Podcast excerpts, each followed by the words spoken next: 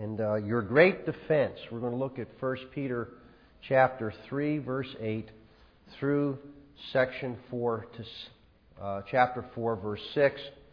And in the uh, latter part of this are some of the most difficult uh, passages to explain.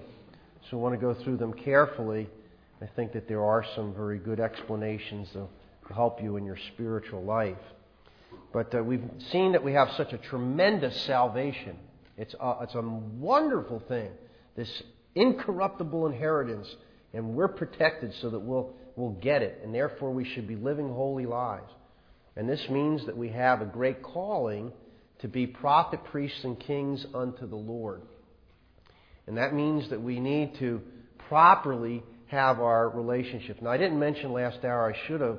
Very rich for you is to take out the Westminster Confession of Faith, the larger catechism. Look at the larger catechism and those sections of what are the duties of the sins against and uh, etc. for superiors to inferiors, inferiors to superiors, and equals. It's a different world. It's a world of structured uh, relationships. It's a, a, world that reflects more carefully, I believe, the biblical construct than modern egalitarianism. We live in a society that is classless, that is authorityless. It's a society that wants to homogenize everything. But of course, it's become schizo because now everybody has to be ethnically and politically correct. So what we used to try to homogenize now separates, and we can't figure out which it is. We get shot for, for doing both. Uh, but let's look at this next section. Not only do we have a great salvation and a great calling, but your great defense. What is your defense when you're hauled into court? Let me ask you this personally. Have you ever been stopped by the police? Mean, uh, how many of you have been stopped by the, an officer? Woo, my word. Lord, let's repent right now. the OPC is not, they're not godly drivers, Lord. Okay. That was unanimous, and some of them don't even have their license yet, and they've been stopped the police. Oh, boy. Okay. Ooh. Not only did we get, get kicked out of camps for smoking and not doing the rules years ago, now we don't follow the traffic rules. Okay, so, okay, you've had that experience. Remember how you felt? Blood pressure went up and you started sweating and getting a little clammy. What was your defense? Oh, you got a ticket for that one. I know. Everybody's doing it. You know the officer gave you a ticket for that, right? Maybe you little kids, have you ever been stopped by mom and dad? Did you do that? Well, maybe some of you even had it worse. You've actually been in court. So you know the, you know what I'm getting at. How did you react? Angry. Okay, there's one reaction. Angry. I'm innocent. Okay. I'm guilty. Ah. Did you get the ticket? You got the ticket. Well, Okay, let me tell you uh, an incident in my life, uh, uh, sad incident, but uh, I was I did a California stop. You know, you, you roll through it, and I turned a right-hand turn, and of course there was nobody there. There really wasn't. I mean, it was clear. I could see there was nobody I could have possibly hit. It was a three-way. It wasn't a four-way, and there was an officer, and he pulled me over, and he said, "Did you see the stop sign?" I said, "Yes, sir, I did." He says, Why didn't you stop? I said, Sir, I have no excuse. He says, Will you ever do it again? I said, No, sir, I will stop at that stop sign. and you know, this is, this is Scipione's sin. I have rolled through other stop signs, but I have never rolled through that particular stop sign again. I have kept my word to that officer to this day. And in fact, I usually don't go that way, so I don't have to pass it. you, you can take them out of the fundy, but you can't take the fundy out. No, okay. Uh, okay, you see, there's the response. Now, now, here, Proverbs 29 9 says an interesting thing. When a wise man has a controversy with a foolish man, the foolish man either rages or laughs, and there's no rest. So the foolish response to pressure is to kind of mock the other person, laugh them off. Ha! It was nothing, officer. Oh, yeah? Boom. Or to rage. What's the proper response? Let me, let me just leave this thought with you. How you, do you respond to pressure? Pressure squeezes the extraneous out of you, and the extract that remains is you. The extracted you after pressure. Okay? And sometimes it's not very pretty. But let's go back to 1 Peter and read this section because Peter really goes, again, very, very practically and talks about what do you do when you are either literally or metaphorically hauled into court. 1 Peter chapter 3 through 4 6. To sum up, let all be harmonious, sympathetic, brotherly, kind hearted, and humble in spirit. Pretty captures it, doesn't it? Not returning evil for evil or insult for insult, but giving a blessing instead. So obviously, this could go up with the previous section. But for you were called for this very purpose that you might inherit a blessing. For, and then he quotes the Old Testament, Psalm 34 Let him who means to love life and see good days refrain his tongue from evil and his lips from speaking guile. And let him turn away from evil and do good. Let him seek peace and pursue it. For the eyes of the Lord are upon the righteous, and his ears attend to their prayer. But the face of the Lord is against those who do evil. Peter wrapping up that goes on to say, Look, and who is there to harm you if you prove zealous for what is good? But even if you should suffer for the sake of righteousness, you are blessed. And do not fear their intimidation, and do not be troubled, but sanctify Christ as Lord in your hearts always being ready to make a defense to everyone who asks to you to give an account for the hope that is in you, yet with gentleness and reverence. And keep a good conscience so that in the thing in which you are slandered, those who revile your good behavior in Christ may be put to shame. For it's better if God should will it so that you should suffer for doing what is right rather than for doing what is wrong. For Christ also died for sins once for all, the just for the unjust, in order that he might bring us to God, having been put to death in the flesh, but made alive by the Spirit, by whom also he went and made proclamation to the spirits now in prison, who once were disobedient when the patience of God kept waiting in the days of Noah during the construction of the ark, in which a few, that is, eight persons, were brought safely through the water. And corresponding to that, baptism now saves you.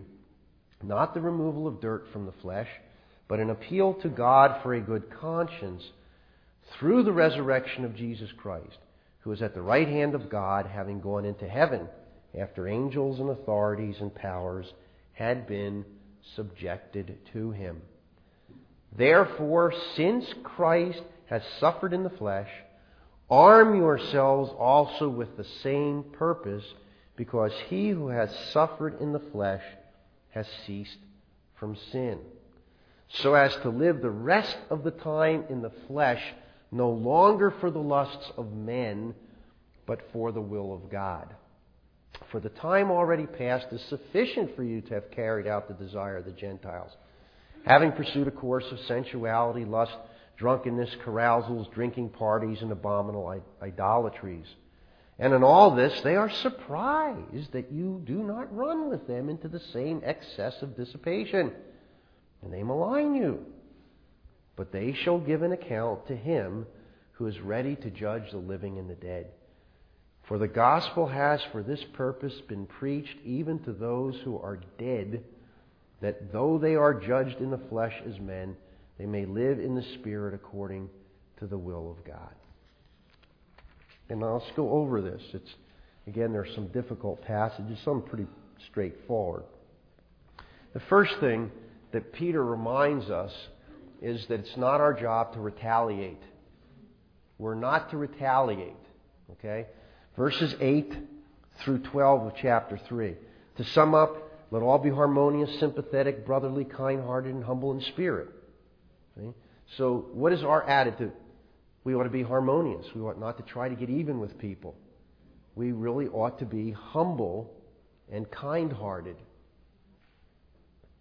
That doesn't mean you let other people get beaten up or raped and become a total pacifist and don't do anything.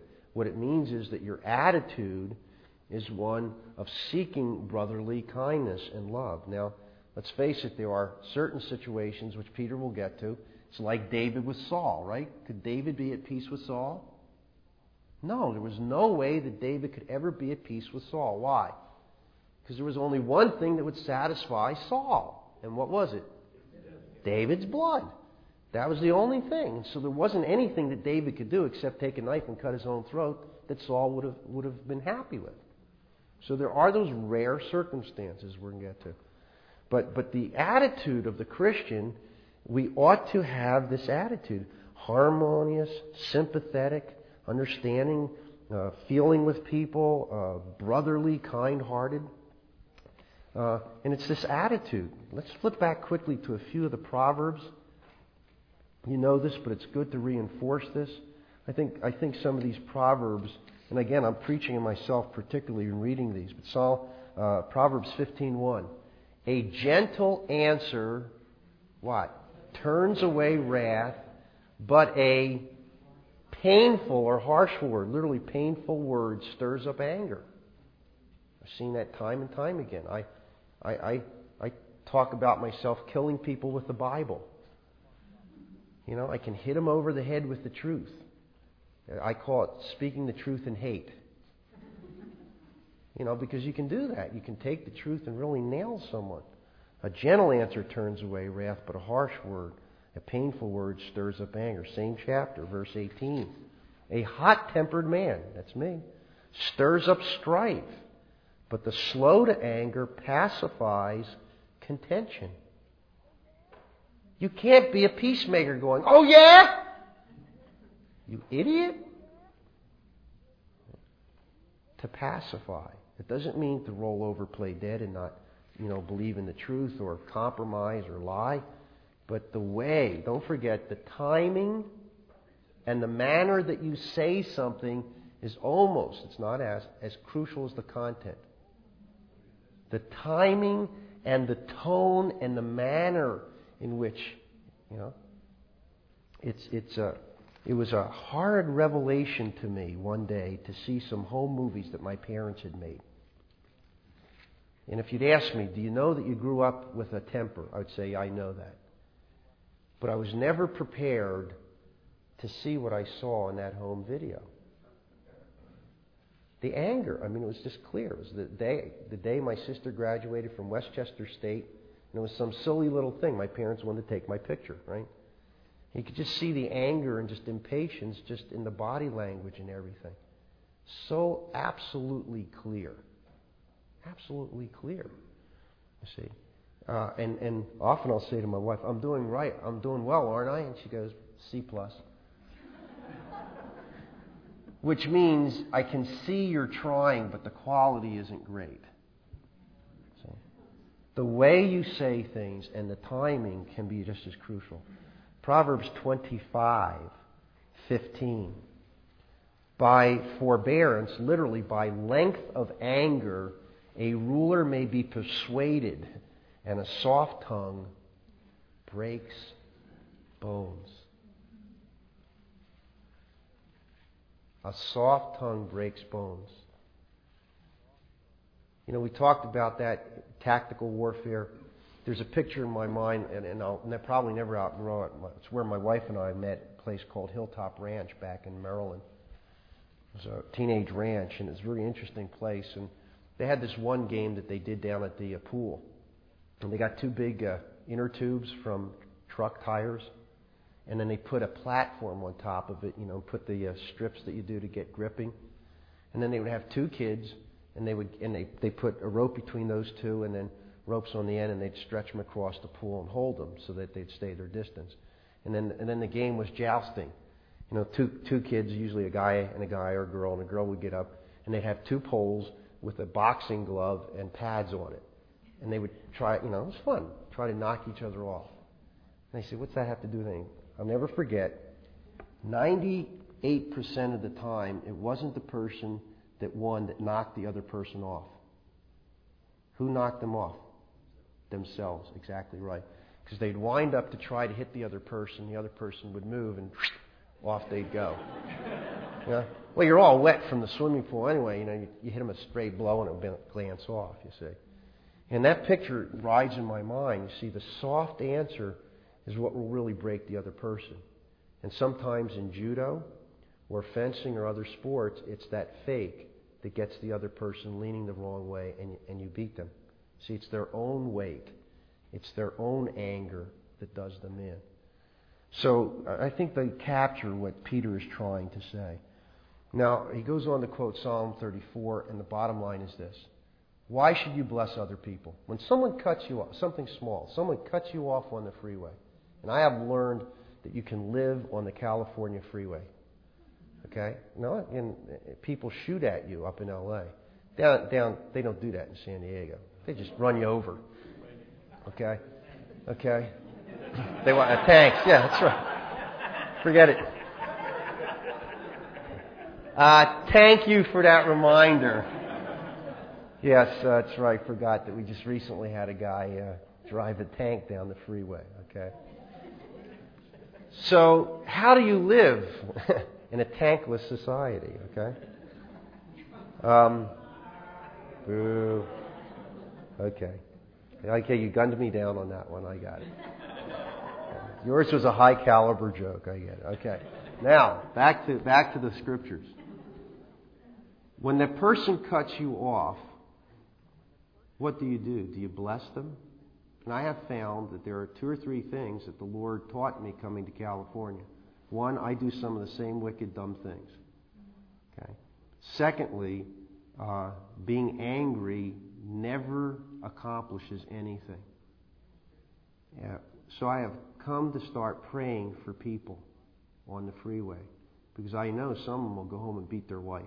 I'm serious. The way when they get so angry, people have tried to cut me off, and I've just you know tried to be safe.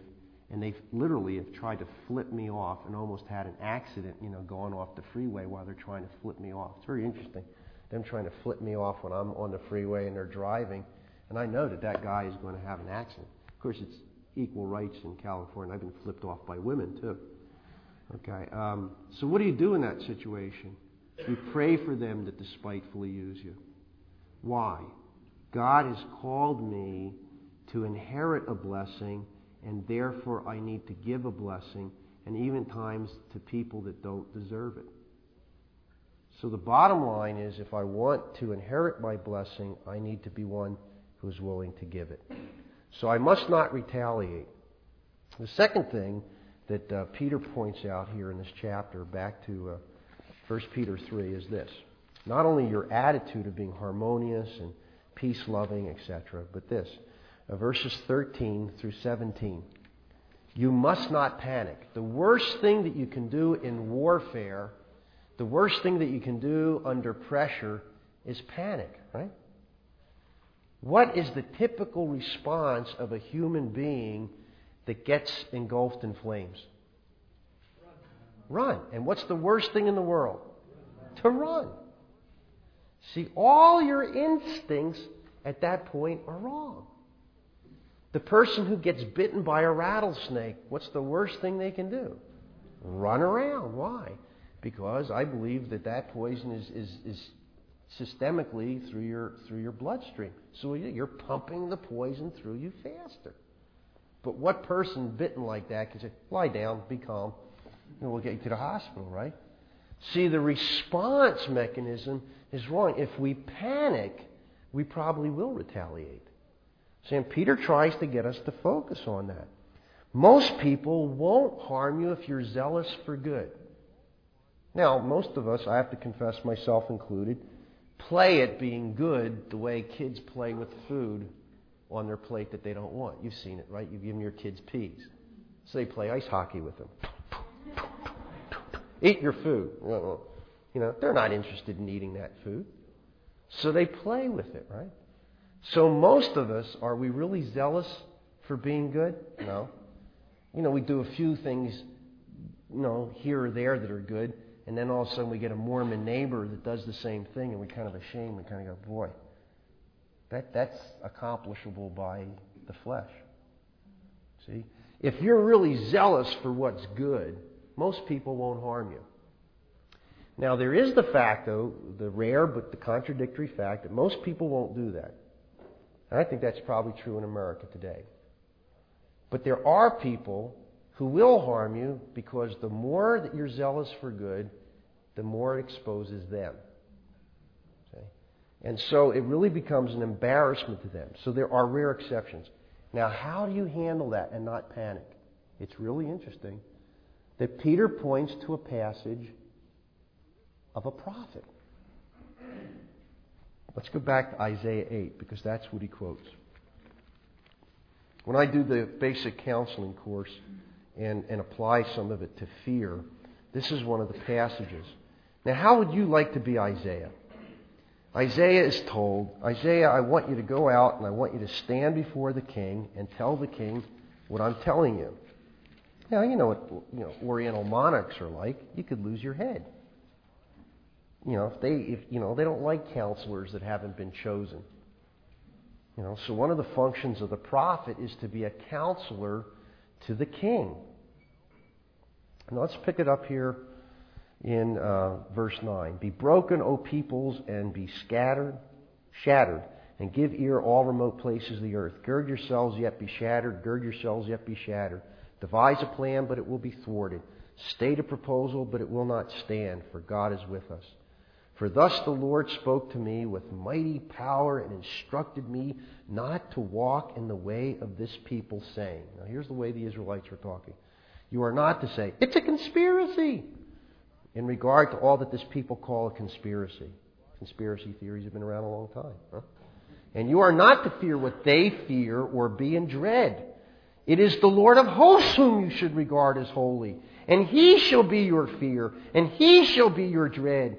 Then he shall become a sanctuary, but to both the house of Israel, a stone of strike and a rock to stumble over, a snare and a trap for the inhabitants of Jerusalem.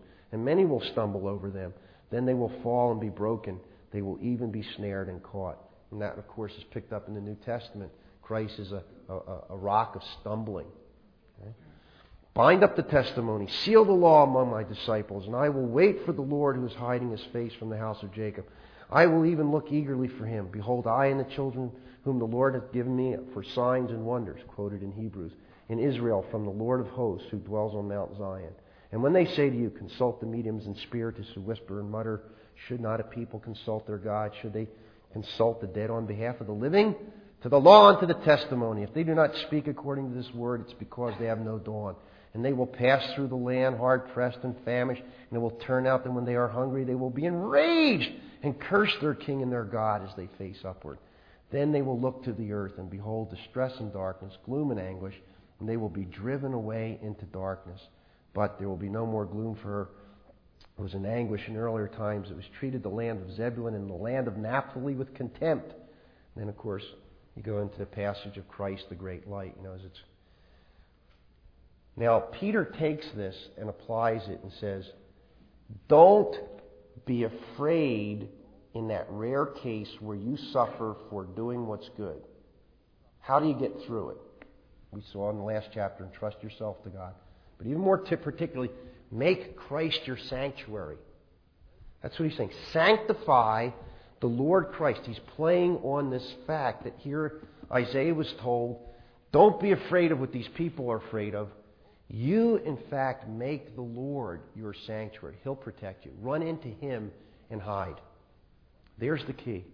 when you have to get up and you have to testify that you're a Christian, whether it's you know in the military or whether it's in, in business or whether it's in school or wherever, and someone says, Well, you're one of those, aren't you? You're one of those right right winged fundamentalist freakos, aren't you? You are. Okay. Don't go Lent, Lent, Lent. We'll have a little uh, update. Okay. Okay. You don't run into rush and hide. You know. You don't say, "Hey, there are other conservatives out there." You are to make Christ your sanctuary. It's only in Christ that you can run in and be safe. That's where the peace of God, which passes all understanding, will guard your hearts and minds. Peter goes on. Let's go back to there. Peter says, Not only are you to sanctify Christ as Lord, aye, aye, sir, you are the commanding officer. You tell me to stand up and do what is right, and I'll do it. You're to be ready with a defense, an apologia, from which we get apologetics apology today means what? Oh, shucks, I'm sorry. You know, apology originally meant a defense. When it was originally used in Greek, it literally meant in a court. In Athens, it was very interesting. You could not hire a lawyer to give your defense. You had to give it personally. When you hired a lawyer, you know what he was? A speechwriter. That's what the lawyer did. The lawyer helped you write your defense, your apologia, your apology. And then you stood up in front of the judge and you gave your own defense. And that's the picture. You're to be ready with a reasoned, a well reasoned defense of why you have hope within you the hope of the resurrection. See, it's going to be rare, but when you do suffer, for righteousness, you need to be ready to tell people why you are willing to suffer. And that means preparation. I wonder how many of you have sat down and written out a defense of why you believe in Jesus Christ. See, see, Alan won't be there, and Dwight won't be there, and Jay won't be there when you get hauled into court. I hope they would be, but different story. They may not be able to give you a defense. And in our system, you may not be able to have somebody who's not legally uh, allowed to practice before the bar. Testimony. Testimony. And then you have to have a life to back up that testimony. Beloved, you're going to panic if you're not ready.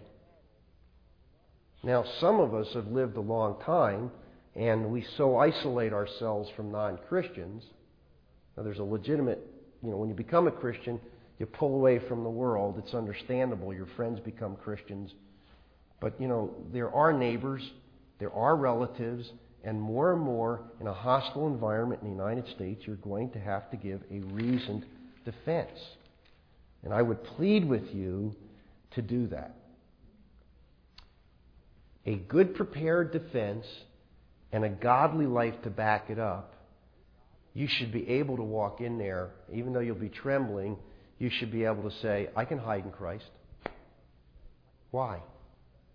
Because I don't have anything to be ashamed of, and I'm defending my Lord. Now, you might get killed for that, but you'll be called blessed. Now, it's rare but, uh, you know, I've always thought, since I was a little kid, even before I was a Christian, that I'd go up in flames someday. And with my mouth, I have no doubt that someday I'll probably go up in flames. Okay? Probably not for righteousness, but for opening my mouth at the wrong time. I believe that we will live to see the day, if there is not a third great awakening, that we will see persecution in the United States. Okay? I'm not a prophet nor a son of a prophet, but I, I, I believe it will be inevitable it will be inevitable. And uh, I think a lot is riding on this. Okay? First, don't panic.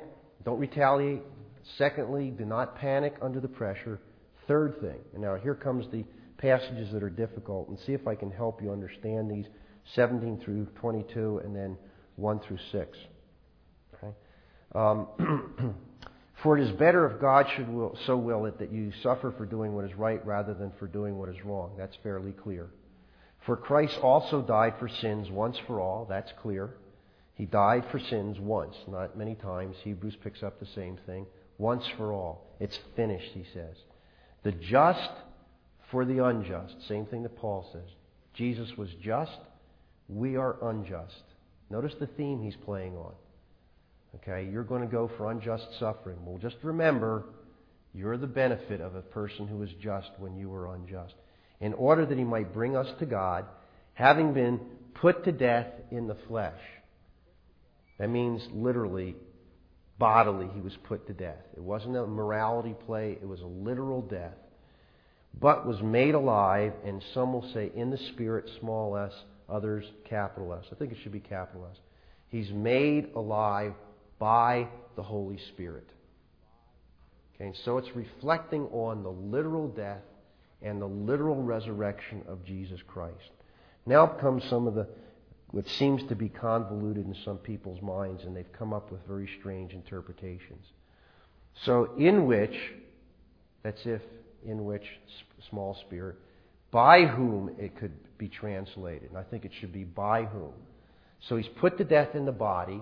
The Holy Spirit raises him from the dead, by whom, referring to the Holy Spirit, okay, also, he went and made proclamation to the spirits now in prison. What in the world is being talked about?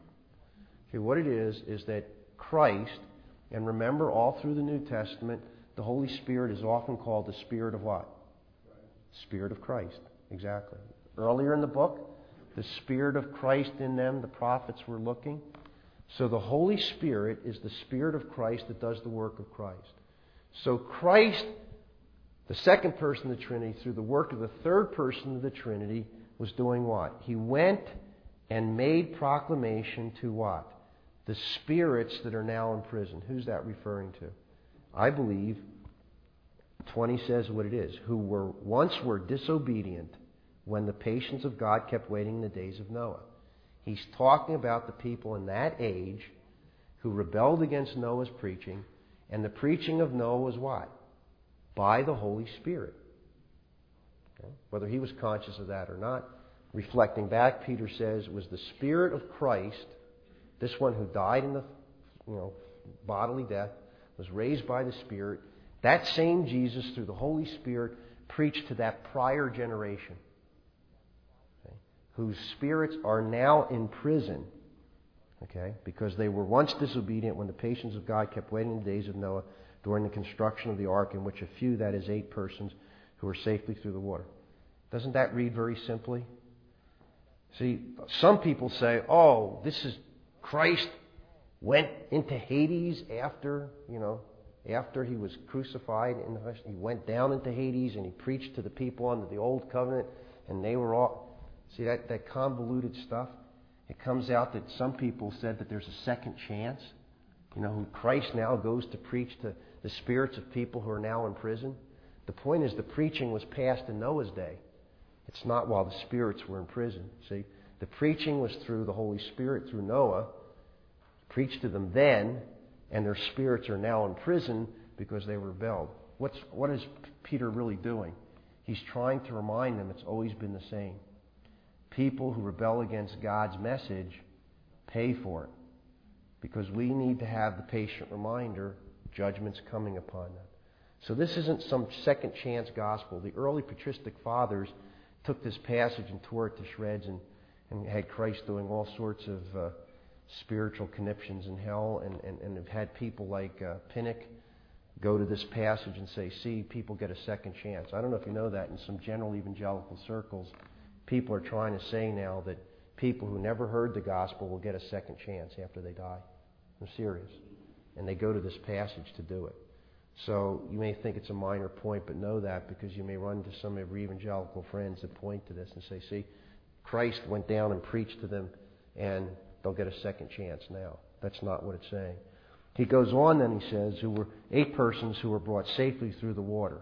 Now he makes a, a typological connection. And corresponding to that, what? The flood and the ark. Baptism now saves you. Be careful. See, I told you Peter says, says things in remarkable ways, and heretics jump on it. Okay, baptism now saves you. What? Not the removal of dirt from the flesh, but an appeal to God for a good conscience through the resurrection of Jesus Christ. So what he's saying is, I mean, he's jumping all over the map. You know, He's going, okay, look, what you have to understand is if God wills that you suffer, even like Noah, the ridicule, just remember the Spirit of Christ is, is preaching the gospel. These people will end up in prison and pay for it. But you, if you're one of the eight, you will come through. Why? Because baptism, you know, symbolic in the flood really is what? Christ is the ark. If you're in Christ, you are saved because you appeal of a good conscience. Then Jesus, who is at the right hand of God, having gone into heaven after angels and authorities and powers, demonic powers, have been subjected to him, and earthly powers too. Pretty clear and simple. you know, Peter's all over, you know, but but but it all ties together because here's the picture again.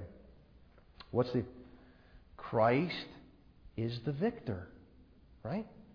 He's the victor against these hostile forces that are armed against you, that are trying to nail you to a wall or maybe even to a cross.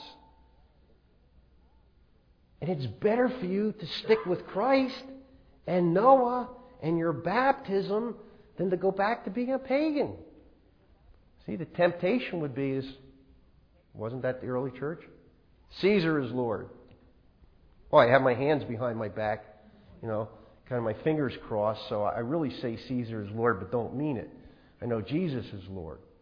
No, no, no. You have to have an appeal for a good conscience. So what do you do?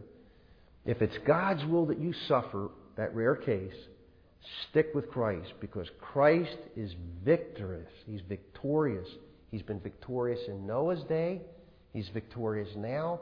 He'll be victorious to the end. You better side with the winning forces. That's what he's really saying. It's better to side with the winner, Jesus Christ, than with the losers. Okay, well, let's wrap this up because, again, it's a, it's a warm morning. It's either warm or, or, warmth or flies. That's the choice here in terms of. Okay.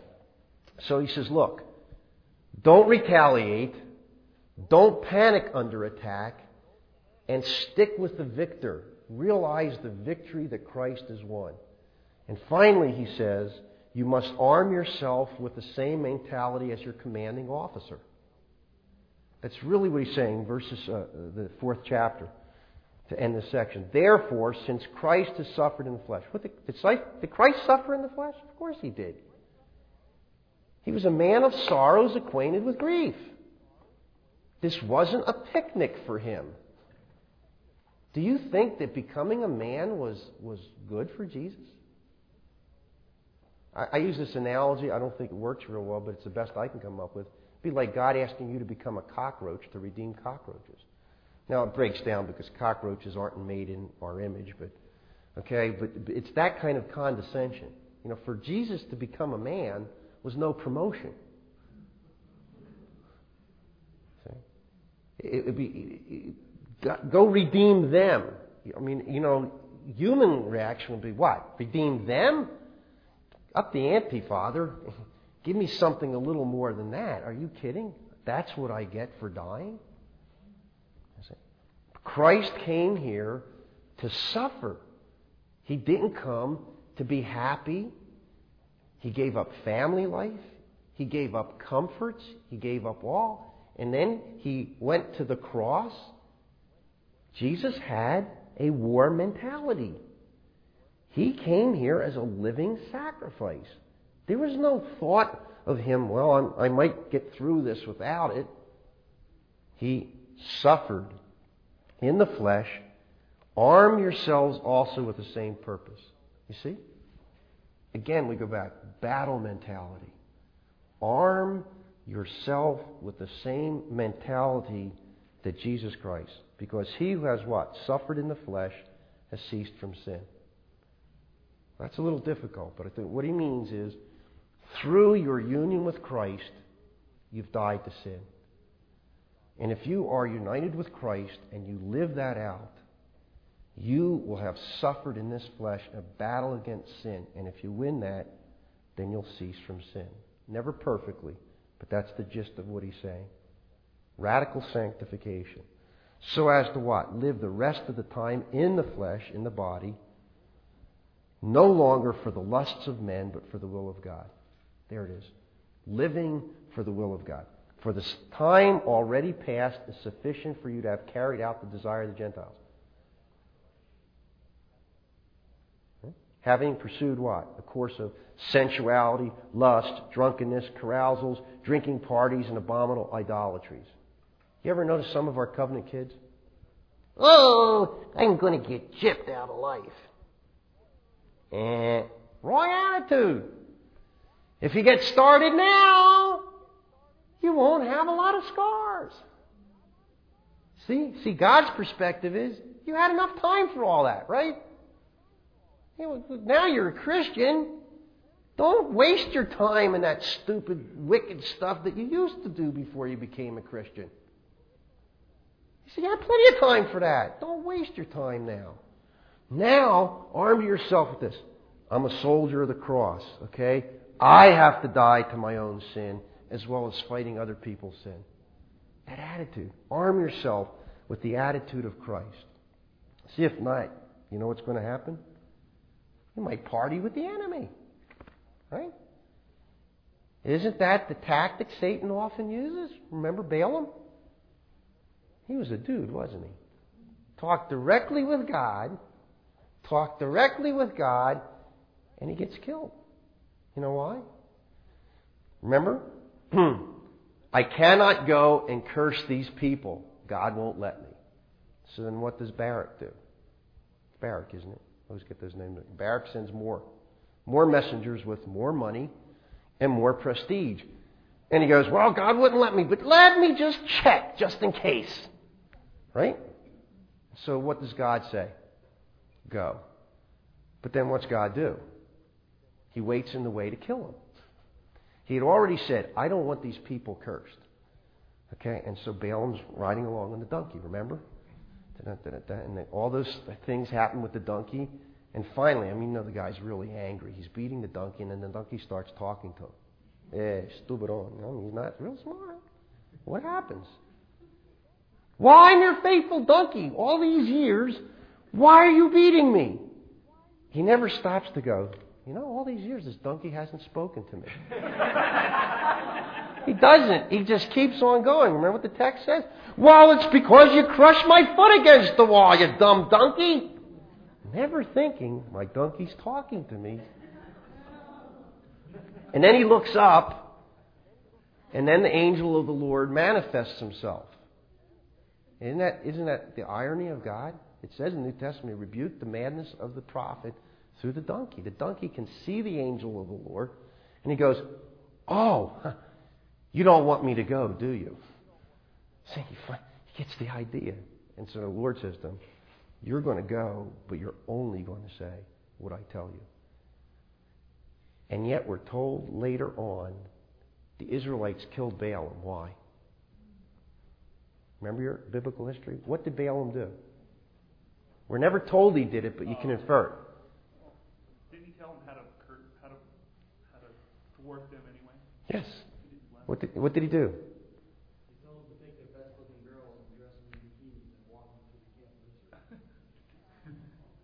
Well, maybe a little historical extrapolation, but pretty close. He said, Get them drunk and get them worshiping an idol, and God will kill them for you. That's what he did. And thousands of them died. And Israel killed them because the guy was so caught up with wanting the prestige and the money, he tried to work his way around God. Now, you want to talk about a person who is headlong on destroying himself. That you could do a whole case study on that guy. But that's exactly one of the tactics of Satan. You will be ineffective if you are drunk, in bed with someone, or compromising your moral structure.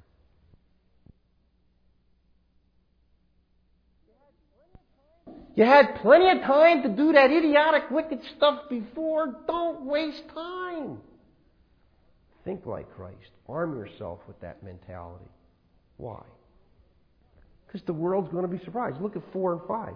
And in all this, they are surprised that you do not run with them into the same excess of dissipation but they even go one better. See, they're not just shocked. First of all, they're shocked. Why? You don't want to boogie? You don't want to party? What's with you? Are you the geek of the week? What, what's the matter with you?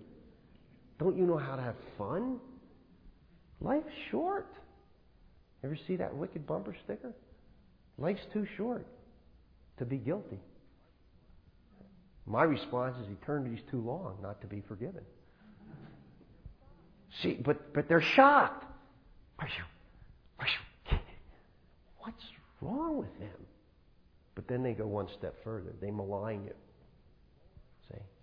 They malign you. They won't be satisfied until they destroy your reputation. But they, Peter comes right back, but they shall what? They will give account to him who is ready to judge the living and the dead. And when you're out there and you're fighting and they're getting on you and they're making fun of you and you feel like an idiot, just remember Judgment Day is coming. Who do you fear? Them or the Lord? You've got to remember the judge is coming. Arm yourself with this.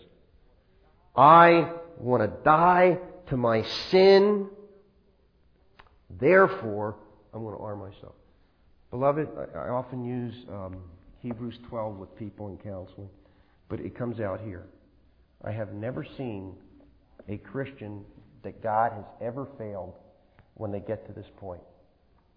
I would rather die in my battle against this sin than to remain a slave to it. Never in all my years of ministry in the gospel have I ever seen a person that does not overcome their sin when they get that serious. Remember the peas like hockey around? When you play with dying to sin, you don't get very good results. Now, I don't mean suicide or self pity, but I mean this Lord, if I have to have a coronary if I have to have a stroke, if I have to die in my battle against this sin, so be it. But I do not want to remain a slave to this sin anymore. And I have rarely seen Christians get that serious. But when they do, God never fails to deliver them. That's what Peter's talking about. Arm yourself with this mind. Just like Paul says, you know, arm yourself with the humility, you know, Philippians 2. Here it is. Arm yourself with the mentality of Christ. I'm here to fight sin and to defeat it. Now, for us as sinners, we don't come in with a sinless character. But we can say, God, I want to be holy. I want to be pure. I don't care if people laugh at me. I want to please you, and that's all there is to it. God will give you victory. That is what Peter is talking about. You must arm yourself with Christ, your commander's mentality, his mindset, his purpose. And you notice how the Lord lived? His disciples understandably freak out right there in the boat. I mean, they're fishermen. They know this is serious stuff. You know, the water's coming over the edge. They're going to they're going to go under. And Jesus is what? Asleep. And they say, "Don't you care?" It's not that he doesn't care. He goes, "I'm not going to drown. It's not time. It's the cross." Hush, be still. He's in the middle of the temple you, being a mere man, you make yourself out equal to be with God. And it astounds me again that JWs or anybody could think, I keep saying this because I'm preaching through John, that they'd stone Jesus for being any other God than Jehovah. Can you imagine Jesus goes, I'm Zeus. Oh, yeah. What Jew would get upset with, with, with Jesus claiming to be Zeus or Zoroaster? No, he's claiming to be Jehovah God. And so they pick up stones and he says, I mean, you know what he says? I would have said, I'm out. I'm, I'm, I'm out of here. He goes, uh, Excuse me, for what good deed are you going to stone me? I mean, they got stones in their hands, and he's talking to them. And then he walks out in the midst of them. Now, again, the supernatural power of God was there. That's true. But the fact of the matter is, Jesus did not panic. Don't you understand? He had a job to do. He knew he was the Son. He knew what was going. We don't know the day of our death the way he did, and the method of our death. But we certainly know this as much: we will not die one second before God has ordained it. And so, in that sense, we are just as safe as Jesus Christ. I mean, you don't want to be foolish. I often think I love birds. You know, and I birded Mount Palomar and I was out here early today, and I wonder, well, will a mountain lion get me? Now, you shouldn't be foolish, you know, and, and tempt God. But on the other hand, I always come back to this. I'm not going to get knocked off by a mountain lion if God doesn't want me to. The fact of the matter is, God has our life in our hand. Now, let's go through this, and, and, and we'll, we'll uh, pray and break for lunch. Our great defense is this we're not to retaliate, we're not to panic under pressure. What are we to do? We are to realize that Christ has won a great victory, and therefore we are to be ready to give a testimony to everyone who asks us why. And we are to arm ourselves with the same mentality to Christ. I'm here not on a vacation. I'm not here just to be happy. I'm not here just to have fun. I'm not here for other people to make my life comfortable. I'm here to battle sin so that God will be exalted and people will be saved. Isn't that radical? I often don't think that radically, that biblically. That's why I lose under pressure. I lose under pressure. I end with this.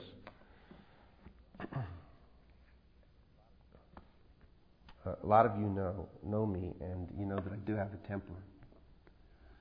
Raleigh really made me feel real good when he reminded me, you know, Skip, the first memory I, the earliest memory I have of you when you were in Wilmington was standing at second base arguing with an umpire during the church league.